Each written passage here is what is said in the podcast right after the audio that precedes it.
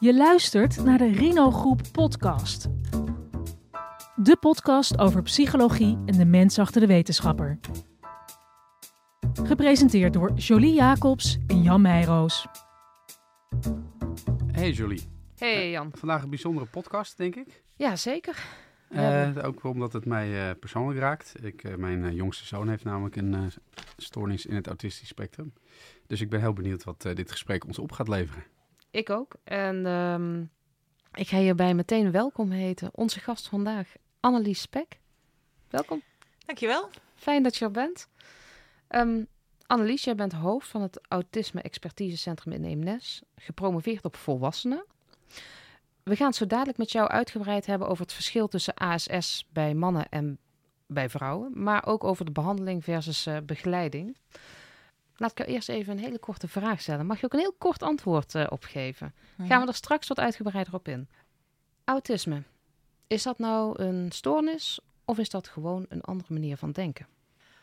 Ik moet een heel kort antwoord uh, geven, begrijp ik. Dan zou ik toch kiezen voor een andere manier van denken.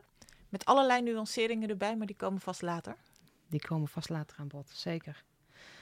Eerst, er is ontzettend veel te doen over autisme bij vrouwen. Als je de bladen een beetje volgt in de schappen hè, en uh, je staat in de supermarkt, dan zie je het ene na het andere artikel daarover verschijnen.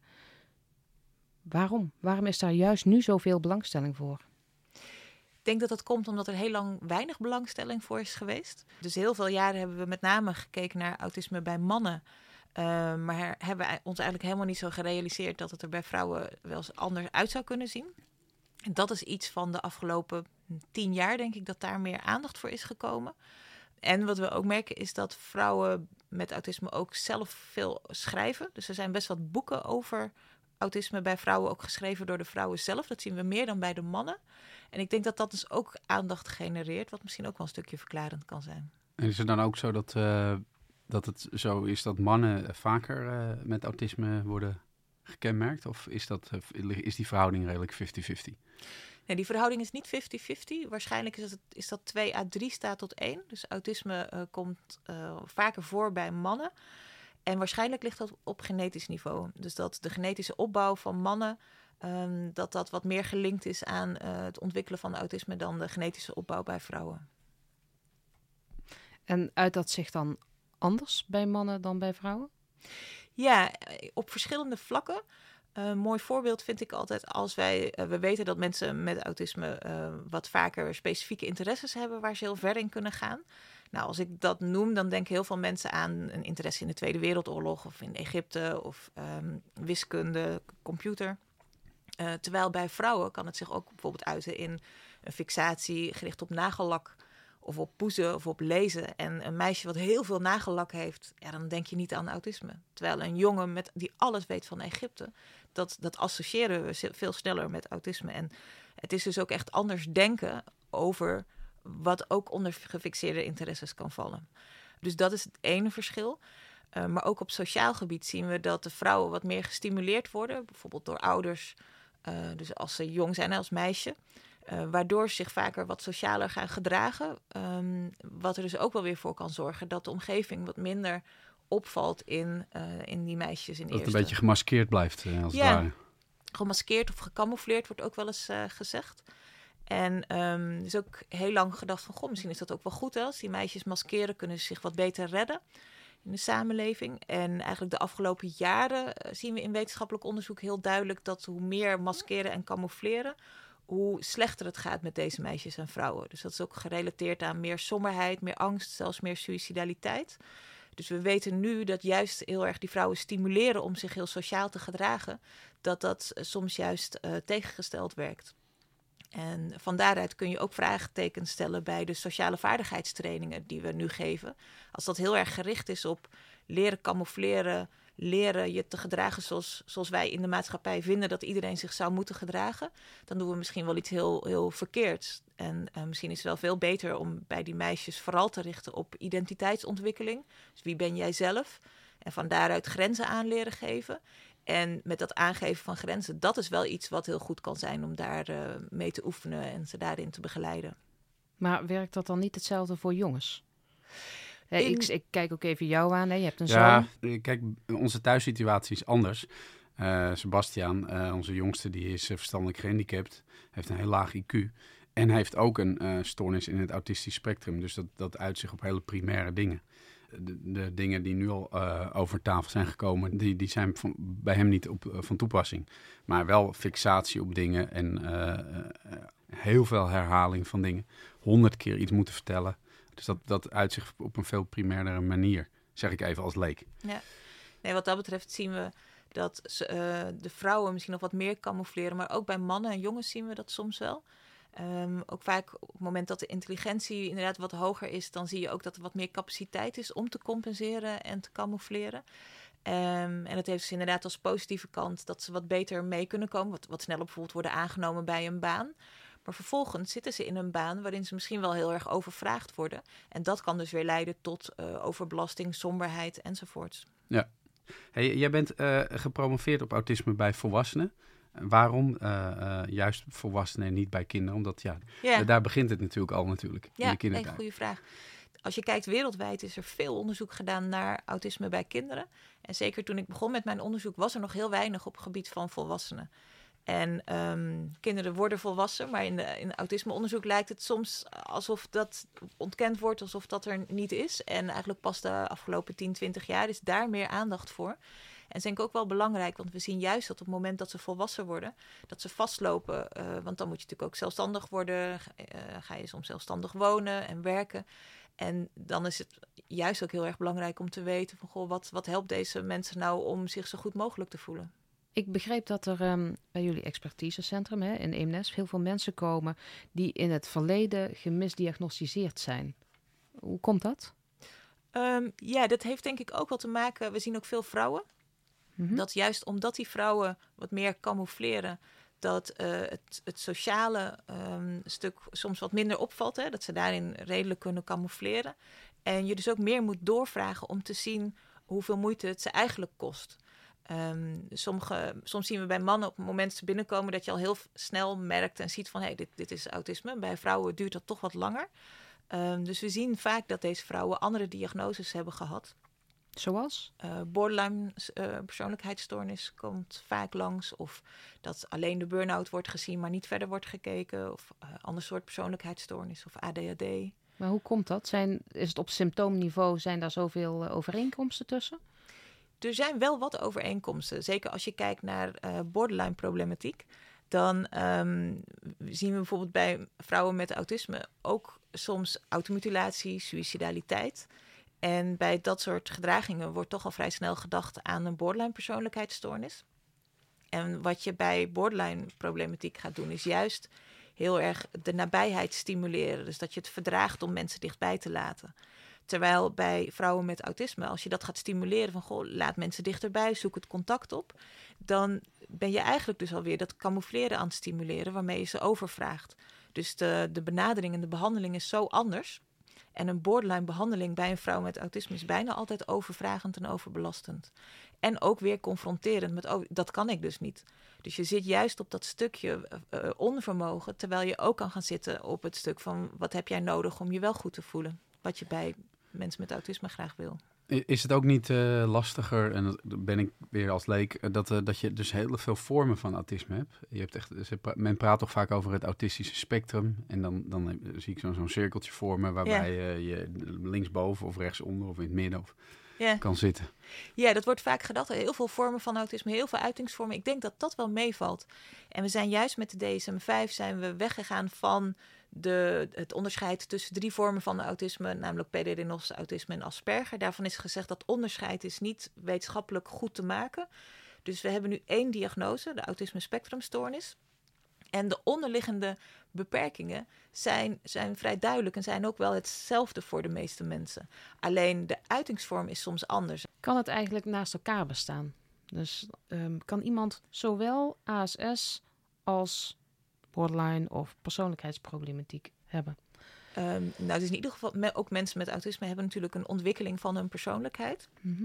En wat we ook wel regelmatig zien is dat zij, als zij zich in hun kindertijd niet veilig hebben gevoeld, doordat ze bijvoorbeeld gepest zijn of zich thuis niet, niet veilig voelden, dan zie je ook vaak dat zij uh, hun persoonlijkheid niet goed hebben kunnen ontwikkelen. Dus emoties niet hebben leren reguleren, zich niet veilig hebben gevoeld in contact, waardoor ze soms ook wat wantrouwend kunnen worden. Dus, Affectieve verwaarlozing?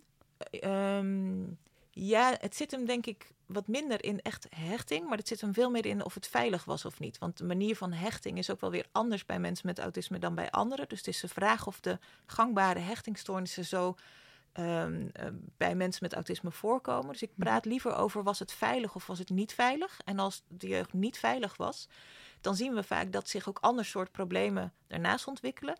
En dat de identiteitsontwikkeling achterblijft. Dus dat vaak worden ze dan ook heel erg naar buiten gericht. Van, oh, wat verwachten anderen van me? Oh, blijkbaar moet ik dit doen. Blijkbaar moet ik me op die manier aanpassen.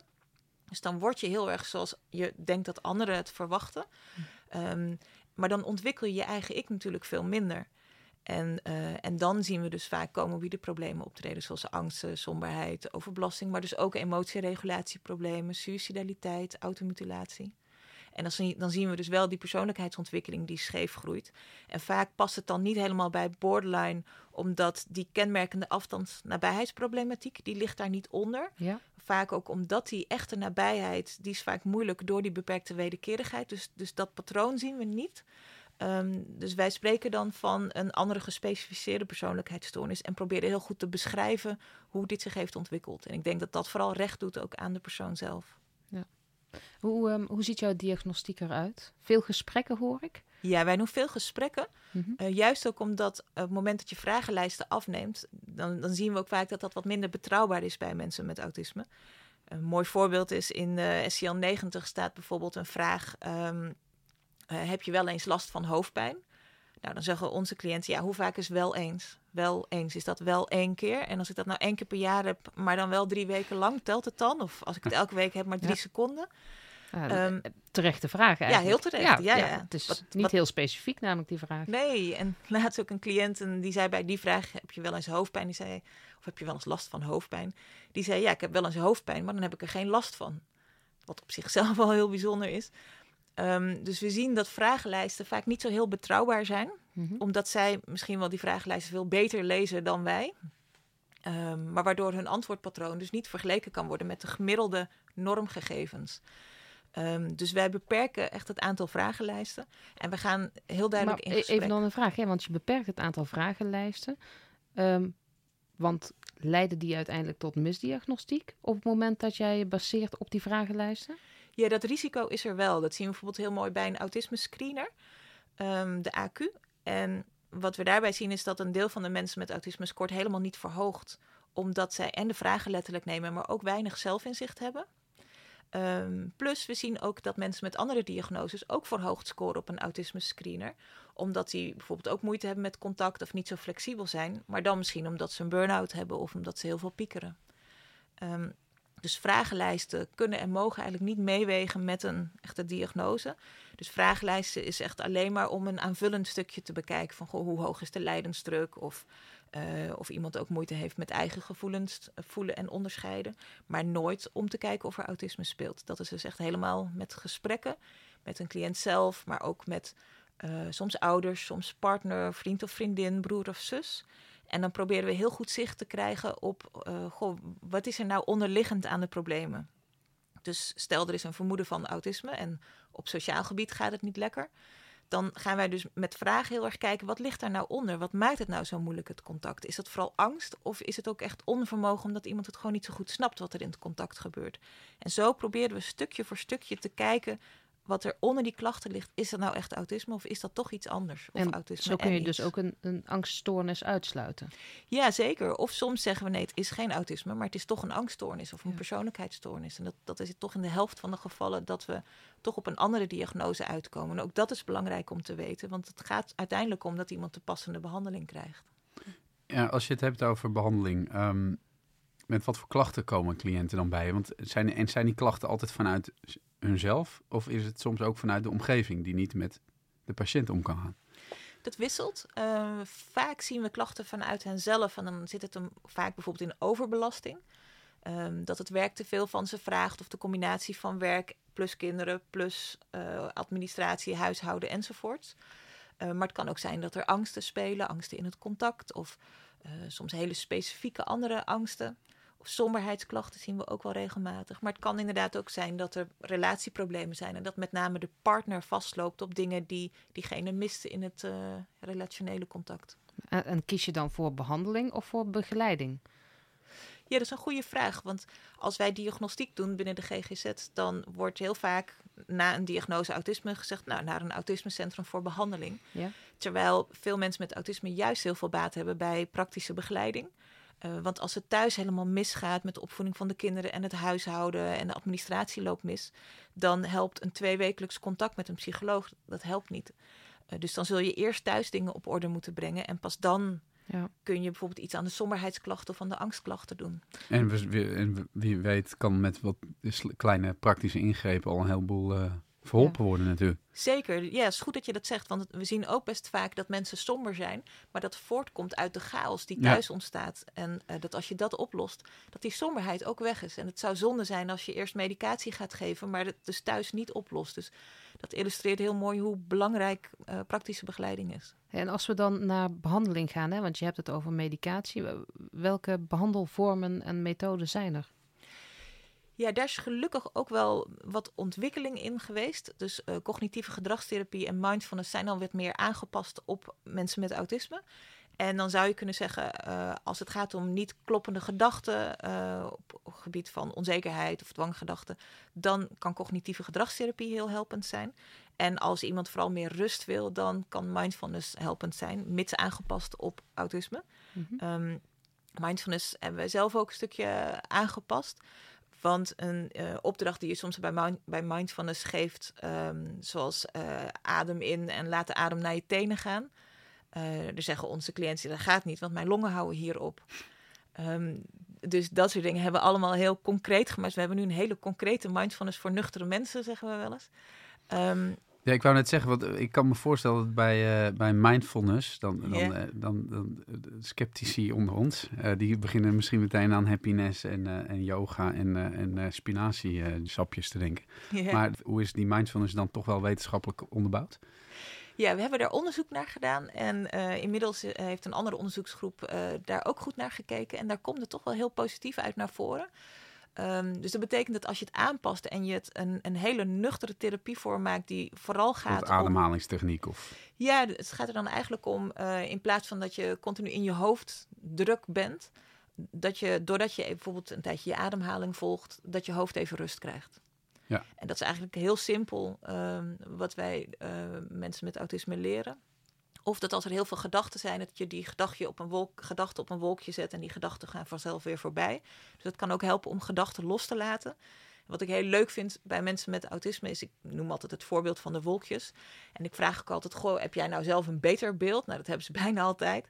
Dus we hebben al mensen die hebben een buienradar. Of um, ook laatste man, die was helemaal verzot op kevers. Dus autokevers, zeg maar. En die had dan een hele file met kevers. En dan elke keer ging een deurtje open en dan ging zijn gedachte erin en de deur dicht en dan reed de kever weer verder. En in de tussentijd genoot hij van de keveroptocht, uh, omdat hij zo van Win-win. ja. Win-win uh, situatie. Ja, nou ja, en het mooie is dat als dit lukt, als je een beeld vindt... Maar waarmee... misschien was het wel een fixatie op kevers, daar moet je dan weer mee oppassen, of niet? Ja, maar aan de andere kant, wij zeggen soms, moet je mee oppassen. Maar die fixaties kunnen juist ook heel erg meehelpen. Als dat hem helpt om gedachten los te laten, ja, fantastisch. Ja. En fixaties geven vaak ook heel veel zingeving en levensgeluk. Ja, ja, nee, ik moet meteen denken, fixatie, dwangmatige verzamelaar, obsessie, weet je, die dingen. Ja, wij kijken daar van nature wat negatiever naar. Maar ja. ik denk dat, dat je er ook naar kan kijken dat het heel veel zingeving biedt. Want als ik, de meeste mensen, als je vraagt wat geeft jouw leven zin, dan noem je je familie, je gezin, je werk, je vrienden. Maar wat nou als je geen werk hebt? En wat nou als het gezin vooral heel pittig is? En wat als je geen vrienden hebt? Wat geeft jouw leven dan zin? En vaak is juist die fixatie, dat, dat kan heel veel zin geven. En het gevaar is als je de fixatie gaat, um, uh, gaat noemen als verslaving of als koopziek. En je zegt nee, dat moet weg. Dan haal je eigenlijk iemand zingeving weg. Terwijl dat juist het stuk is waar zij gelukkig van kunnen worden. Prachtig. Ja. Hey, je had het net over op wolkjes zetten. En ik zat na te denken, ik denk, maar dan moet je wel heel erg veel um, nou, fantasie en inbeeldingsvermogen voor hebben. Terwijl ik je tegelijkertijd hoor zeggen, ja, een cliënt van mij zegt, maar mijn longen stoppen hier. Ik kan helemaal niet tot aan mijn tenen doorademen. Dus in, in hoeverre heb je dat inbeeldingsvermogen dan nodig? En in hoeverre kun je het ook gebruiken? Bijvoorbeeld bij, ja, ik noem maar iets, EMDR wordt ook vaak natuurlijk ingezet bij autisme. Ja, dat is een goede vraag. Eh, het wordt vaak gedacht, mensen met autisme hebben geen fantasie en geen inbeelding. Ik denk dat dat wat genuanceerder ligt. Ja. Eh, het is voor hen vaak wel moeilijk om mee te gaan in de fantasie van een ander. Dus als ik zeg, jij moet mijn wolkjes, dan kan dat heel lastig zijn. Terwijl Mhm. als je ze de ruimte geeft om zelf vanuit beelden en eigen fantasie te denken, dan kan dat juist een heel sterk iets zijn. Dus, dus de uitdaging voor ons als hulpverleners is om mee te gaan en te zoeken naar plaatjes of, of, of fantasieën die mensen met autisme heel erg kunnen helpen. Dus je bent eigenlijk on the go een behandeling aan het aanpassen. Ja. Dus bijvoorbeeld EMDR of... Ja, en dat is ook wel de uitdaging. Dus je moet je ook je eigen concept loslaten. eh, en proberen zo dicht mogelijk bij de persoon met autisme te gaan staan. En goed te kijken wat helpt jou nou. En dat is ongetwijfeld iets anders dan wat jou zelf als hulpverlener zou helpen. Is het ehm, ehm, voor jouw cliënten, is het altijd mogelijk om emoties te duiden? Nee, dat kan lastig zijn. Dat, dat wordt ook wel alexithymie genoemd. Alexithymie is eh, ehm, moeite met het, het voelen van je eigen emoties en het onderscheiden daarvan, maar ook het verwoorden van je emoties. En bij ongeveer de helft van de mensen met autisme is dat lastig. Ehm, en het kan ook binnen de therapie problematisch zijn, Ja. eh, die moeite met gevoelens en gedachten benoemen.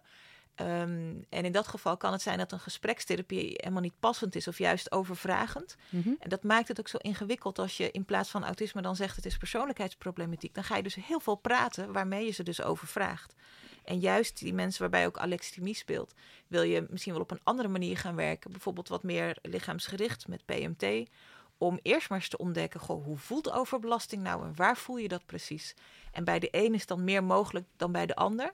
Mhm. Ehm, maar dan ga je dus echt in die basis werken, waardoor ze misschien iets beter grenzen gaan kunnen aanvoelen en iets beter emoties. eh, Herkennen ook of niet? Kunnen Soms. voelen of herkennen? Ehm, dat kan beide. Ehm, sommigen leren het nooit voelen, maar leren het wel herkennen aan: goh, mijn hartslag is verhoogd. Ja. Of goh, ik word een beetje trillerig. Of, dus je kijkt per persoon wat, eh, wat haalbaar is. En de ene keer is weer veel meer, meer haalbaar dan andere keren. Eh, en we zien op dat gebied ook wel een, een lijdensdruk bij een bepaalde groep. Hè. Mensen met autisme willen ook graag hun grenzen aanvoelen en grenzen geven. En zijn ook op zoek naar hoe zit dat nou met emoties.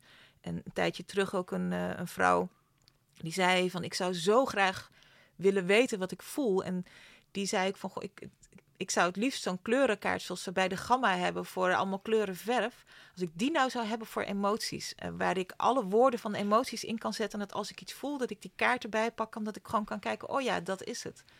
Ehm is een hele invoelbare vraag. En, en ook dat is een manier waarop we soms kunnen werken. Dat je samen met mensen naar woorden kijkt en, en telkens zoekt wat zou nu passend zijn. Bij, eh, bij, bij- met Sebastian hebben wij een picto-boekje met een, een lachend gezichtje en een huilend gezichtje en een boos gezichtje. Mhm. Ja, En dat helpt. werkt? Dat helpt. Ja. Ja. Daardoor herkent hij het wel. En, en er, herkent hij het ook bij zichzelf, maar ook bij anderen. mooi. Maar ik kan me best voorstellen dat het als behandelaar best lastig is. Want je hebt jezelf als soort van eikpunt, zeg maar. ja. Ehm, Ja, en, en jij bent eigenlijk helemaal niet het eikpunt. nee, nee, en dat is, is goed dat je dat benoemt. Dat wordt ook wel double empathy genoemd. Ehm, wij weten allemaal, mensen met autisme hebben moeite om zich in ons in te leven, ons niet-autistische mensen. Maar het is ook andersom. Hm. Wij hebben ook moeite om, in, om ons in te leven in iemand met autisme. Terwijl wij als hulpverlener al heel vaak denken: Oh, ik weet precies wat goed voor jou is. Maar dat kunnen wij ook vaak niet, omdat wij ons niet in hen kunnen inleven. Dus dat is ook ehm, misschien een stukje nederigheid als therapeut wat je moet aanleren, dat wij niet voor hen kunnen denken. Dus het enige wat je dan kan doen is samen praten over wat goed is voor die persoon. Dus als je iets doet, altijd bespreken, altijd overleggen, want wij kunnen niet voor deze mensen denken. Je kunt geen aannames doen. Je kunt geen aannames doen op basis van jouw eigen emoties en ervaringen. En dat is natuurlijk wel zoals heel veel hulpverleners werken, vanuit wat je zelf voelt, dat weer teruggeven. Dus je werkt vanuit de dynamiek. Maar dat, dat werkt niet bij deze groep, maar heel beperkt. Wordt er nou heel veel onderzoek gedaan? Onderzoek naar behandeling? Er wordt gelukkig meer onderzoek naar behandeling want, gedaan. Want ook in dat onderzoek zie je heel erg dat onderzoekers ehm, geneigd zijn om te bedenken: oh, dit vinden wij belangrijk voor mensen met autisme qua onderzoek. En pas sinds kort wordt dus ook samen met mensen met autisme gekeken, maar wat is nou voor jullie belangrijk? Dus heb je weer die double empathy. En dan blijken dus heel ander soort dingen belangrijk te zijn, zoals uh, met name behandeling uh, en, en, en zingeving thema's. En wat kan helpen dat zij het in het werk wat beter redden. En heb je het dan over behandelvormen bijvoorbeeld dus? Of? Ja, behandelvormen inderdaad. Ja? Gelukkig, we weten inderdaad wat meer over mindfulness en cognitieve gedragstherapie. En uh, waar we nu ook wat meer naar aan het kijken zijn, is uh, wat acceptance en commitment therapy kan, kan bieden voor deze groep. Ja. En wat daar heel mooi in is, is um, want we weten natuurlijk, autisme is iets wat niet weggaat. Dat, dat verdwijnt niet door therapie. Dus er blijft altijd een stuk kwetsbaarheid die in de basis aanwezig is, die je niet wegtherapiet. En uh, dat kan best lastig zijn om daarmee te dealen. En dat accepteren is natuurlijk heel vaag. Als ik tegen jou zeg, oh, accepteer dat maar. Ja, dan kan iemand zeggen, ja, hoe dan? Um, daar hebben we geen handleiding voor. Nee. En ACT, of Acceptance and Commitment Therapy, maakt acceptatie eigenlijk heel praktisch. En wat bijvoorbeeld heel mooi is aan uh, ACT, is dat je start met een, een, een, waarde, een waardesorteertaak. Dat betekent dat je heel veel, misschien wel honderd kaartjes krijgt met allemaal waarden erop. En een waarde kan bijvoorbeeld zijn betrouwbaarheid of um, analytisch sterk zijn. Of nou, zo zijn er nog een heel aantal waarden, vriendschap. Um, en je vraagt de persoon met autisme: kies nou eens de tien waarden uit die jij belangrijk vindt in jouw leven. En door die keuze te maken, dat, dat doet ook al iets in je identiteitsontwikkeling. Van ja, wat vind ik nou eigenlijk belangrijk? En op het moment dat die tien waarden er liggen, dan kunnen ook andere keuzes in de toekomst makkelijker worden. Dus als iemand dan zegt, ja, ik weet niet wat ik moet doen met school of met werk of in een relatie, nou leg die waarden er nog eens naast. Want dat is blijkbaar voor jou de handleiding in jouw leven. En die handleiding, dat is waar heel veel mensen met autisme naar op zoek zijn. Dus dat helpt met identiteit, het helpt ook praktisch met keuzes maken. Maar het helpt ook bij acceptatie. Um, dat sommige dingen zijn zoals ze zijn, maar dat, er, dat je in ieder geval ook weet wat voor jou in jouw leven belangrijk is. Kun je een voorbeeld geven van een van jouw cliënten? Um, nou, bijvoorbeeld een cliënt die op het werk er heel erg tegenaan liep van goh. Um, die werd gevraagd voor een wat meer managementachtige taak. En nou, dat was wel ook prettig natuurlijk, want dat betekent dat je het goed doet. Een boost ook. Uh, een voor, boost inderdaad. Ja, voor de ego. Ja, maar tegelijkertijd vond hij dat ook wel erg ingewikkeld. Ja. En hij werkt nu in de inhoud, dat vindt hij ook wel heel erg leuk. En uh, uh, nou, als je dan kijkt naar welke waarden voor hem belangrijk zijn, dan is dat dus met name analytisch denken, een goed oog voor details en conscientieusheid. Um, rust was ook een belangrijke voor deze man. En dan is de keuze heel makkelijk gemaakt. Ja, dan is een managementrol niet per definitie nee. misschien wel iets waar hij gelukkig van ja, zou worden. Klopt. En dit is natuurlijk een grote beslissing, maar zo kun je natuurlijk ook kleine beslissingen hebben die mensen met autisme lastig vinden. En, hebben, als... en hebben die mensen dan, ik, ik kan me zo voorstellen dat ze misschien wel een soort doosje hebben met die waardes en dat ze die er af en toe even bij, echt letterlijk ja. bijpakken met Ja. een soort, soort, soort Ja. eh, kaartjes of zo. Ja. Werkt dat zo? Ja, dat, zo werkt het inderdaad. En dat is ook het belang van dingen visueel maken en dingen tastbaar maken. Ehm, dat het ook letterlijk aanwezig is, waardoor ze ernaar kunnen kijken. Hey, en als we dan even teruggaan naar begeleiding, hè? Op, op welke vlakken is die vaak gewenst? Eigenlijk op alle praktische levensgebieden. En dat hangt heel erg van, af van de specifieke persoon. Dus dat kan gaan om ehm, begeleiding bij het ouderschap, Mhm. maar ook bij de financiën of hoe je je huis op orde houdt. eh, of überhaupt hoe je de dag indeelt. Wat is een reële dagindeling? En dat bijvoorbeeld visueel maken en overzichtelijk maken. Kan ik ook wel wat eh, hulp bij gebruiken soms. Maar dat kunnen wel meer mensen, denk Ja. ik. Ja, dan, maar dat dacht ik eerlijk gezegd net ook met die waarden. Ja. Ja, dat had ik daar precies hetzelfde bij. ja. nee, ACT is wat dat betreft ook veel breder dan alleen voor autisme. Ja. Maar het is gewoon heel mooi hoe concreet het bepaalde dingen maakt. Begeleid je ook hun naasten? Ja, dat is ook een Partners, belangrijke. kinderen? Ja, want ehm, partners en kinderen die hebben natuurlijk ook met deze persoon te maken. En het is natuurlijk fijn als je met elkaar een harmonie vindt. En dat moet natuurlijk van twee kanten komen. Dat is belangrijk. En dan heb je de omgeving altijd heel erg nodig. En hoe ziet dat er dan uit? Is dat bij elkaar zitten of juist eh, ook één op één? Of, Ehm, of, eh, nou, van, dat is ook oh, vaak samen. Dus bijvoorbeeld met een echtpaar, dat je met elkaar gaat zitten en stel dat er communicatieproblemen zijn, dat je ook met elkaar kijkt van, goh, wat zou nou kunnen helpen? En stel de man met autisme is heel snel overprikkeld en het is heel snel te veel. En er staat een partner naast die geneigd is heel veel te praten en heel veel te vertellen. Op het moment dat er dan een discussie is en de partner gaat heel veel praten.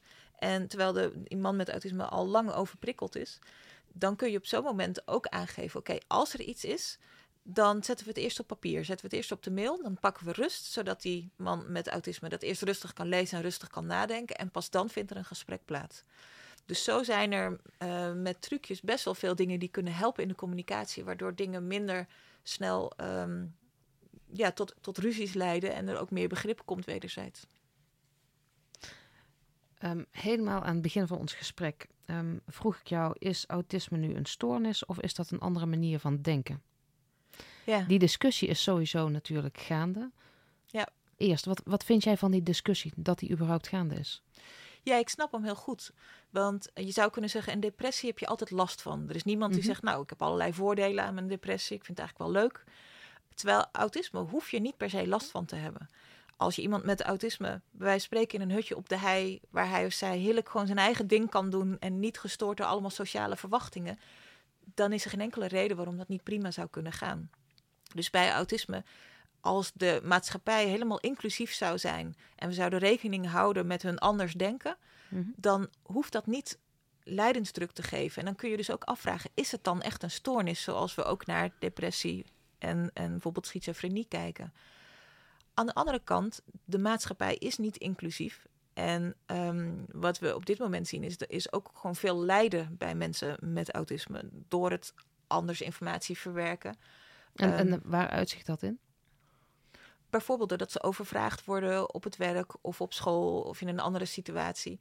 Ehm, omdat er veel te veel veranderingen zijn, omdat er te veel prikkels zijn, omdat ze op sociaal gebied dingen moeten doen die ze niet snappen. Of En leidt het dan tot meer burn-out? Eh, ja, burn-outs of boosheid, angsten, somberheid.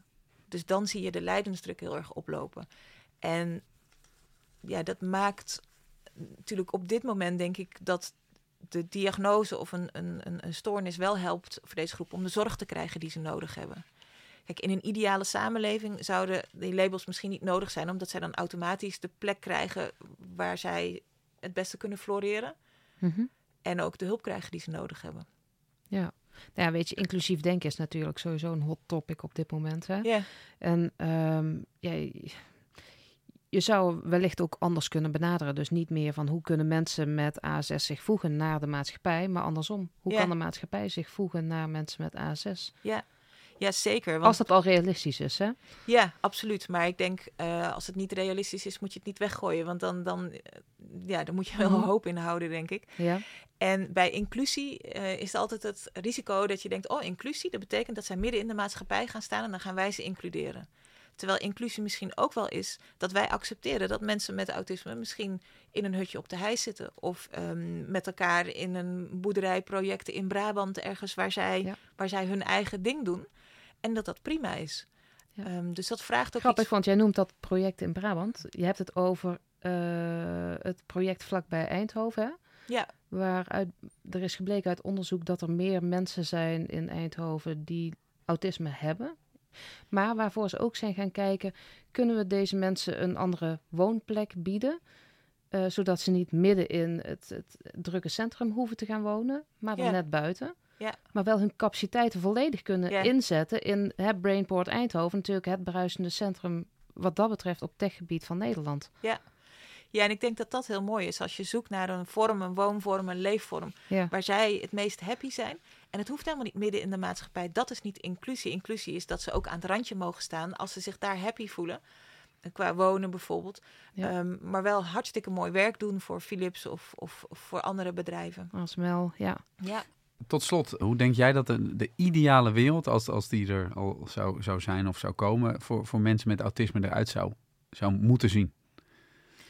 ik denk een wereld waarin zij zich mogen terugtrekken als, het, als dat nodig is. Maar ook een wereld waarin zij hun talenten kunnen gebruiken en, eh, eh, en, en waarin dat ook gefaciliteerd en gewaardeerd wordt. Plus ook waarin ze de zorg krijgen op het moment dat die nodig is en de zorg die nodig is. Ik denk dat dat wel het belangrijkste is.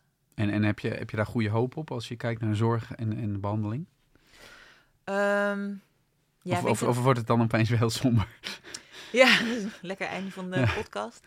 Eh, nou, ik denk dat we dan nog een lange weg te gaan hebben. En ik denk dat er, ik zie zeker positieve ontwikkelingen. En die, eh, die zit vooral in projecten, inderdaad, zoals in Brabant of op andere plekken gebeuren gewoon hele mooie dingen. Ehm, maar de stap die nog gezet moet worden, is natuurlijk een hele grote stap. Dat we dat landelijk uitrollen en dat daar ook ruimte voor komt, dat er geld voor komt. Dat we dat als, als, als samenleving ook accepteren. Dat deze groep de plek krijgt die ze nodig hebben. Eh, waar ze ook hun talenten kunnen gebruiken. En ik denk dat als we dat doen, dat er juist ook heel veel moois uit kan komen. Kijk naar werkgelegenheid. Er zijn zoveel mensen nodig in het werk. Als wij ook investeren om de werkplek zo te maken dat het past. Ja, dan snijdt het mes heel erg aan twee kanten. Dus het hoeft elkaar niet tegen te, te, te werken. Heel mooi. Ja. Alright, bedankt voor je komst. Eh, dit was de Rino Groep podcast met Annelies Beek over ASS. Wil je nou meer afleveringen van de Rino Groep podcast horen, bijvoorbeeld over de therapeutische relatie, de ontwikkeling van het tienerbrein of de relatie tussen slaap- en hersenaandoeningen? Ga dan naar onze website www.rinogroep.nl/slash podcast. Voor nu bedankt voor het luisteren en tot de volgende aflevering. Leuk dat je luisterde naar de Rino Groep podcast. Wil je meer informatie over de Rino Groep? Bekijk onze website rinogroep.nl. Tot de volgende aflevering.